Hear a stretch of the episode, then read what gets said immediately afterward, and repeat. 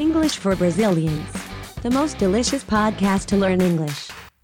Hello, folks! Olá, meninos e meninas que seguem o nosso podcast Inglês para Brasileiros, o podcast mais gostoso da internet. Muito obrigado por nos seguir aí, você que acompanha pelo Spotify, Google Podcast, Castbox. Agora a gente está em várias plataformas e isso é muito legal, pois a gente consegue levar conteúdo relevante para uma galera gigantesca.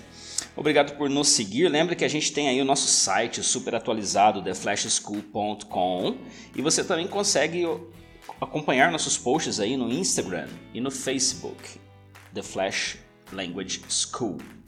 Ok, o tópico de hoje, para algo bem rápido e prático, é para você que está em dúvida quando aprende inglês quais dicionários utilizarem. Você usa Google Translator? Será que é a melhor opção que nós temos? Bom, com certeza o Google Tradutor ele se tornou uma ferramenta muito boa. Ele foi evoluindo, a gente foi acompanhando com o passar dos anos e foi ficando cada vez melhor.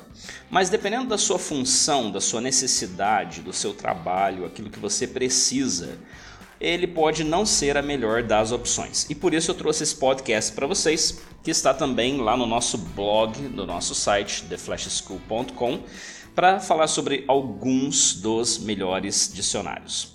Primeiro da lista para mim é o Cambridge Dictionary, ok? O Cambridge Dictionary ele é muito top, ok? Traz todas as definições, expressões idiomáticas, e inclusive ele traz tradução também. Então ele é usado não só para você pegar a definição em inglês, mas também a tradução para o português.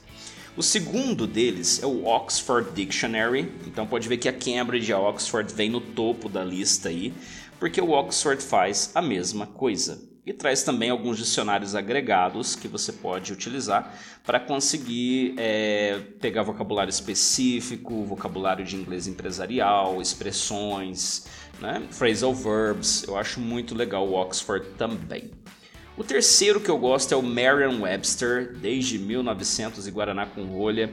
Esse é um dos dicionários mais utilizados por todo mundo, ok? Sempre atualizado, ok? Todos eles são online, tá, gente? Lógico que dá para comprar também, mas o legal é utilizar online, né? Ninguém mais está comprando muito dicionário em papel, ok? Vamos salvar as árvores aí. E depois disso, o que mais que a gente tem? Bom, temos o Lingui, Lingui, ok? Para quem ficar em dúvida, tá lá no site, o post do blog, tem lá os links diretos para todos esses tradutores aí. O Lingui eu acho legal porque ele traz referências de sites onde aquelas palavras que você procura já existem. Por exemplo, você tá igual eu estava procurando com uma aluna esses dias, é, uma expressão bem técnica, por exemplo, é, modelos ferramentais. Então você vai achar nos dicionários como traduzir modelo, como traduzir algo ferramental, mas essa expressão específica, modelos ferramentais, talvez eu consiga localizar essa informação onde?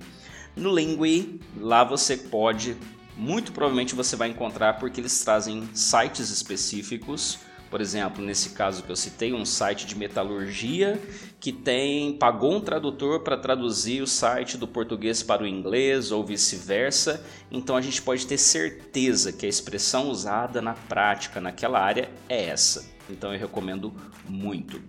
E para fechar nossa lista, Urban Dictionary. Esse dicionário é muito top. A tradução dicionário urbano eu acho muito legal.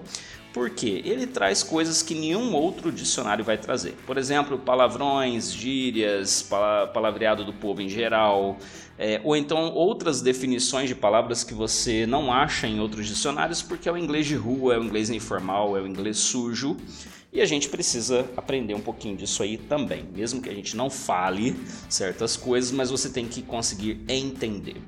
Olha que legal então, um podcast simples e rápido onde a gente conseguiu definir hoje cinco, pelo menos cinco dicionários muito bons para você que usa inglês, está trabalhando com inglês, precisa traduzir alguma coisa.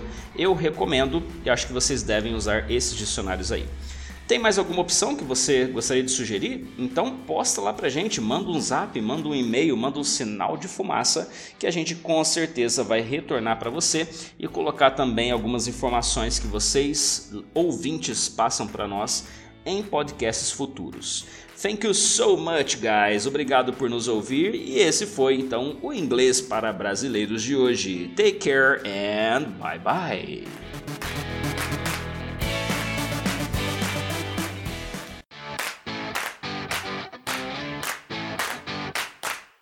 English for Brazilians. The most delicious podcast to learn English.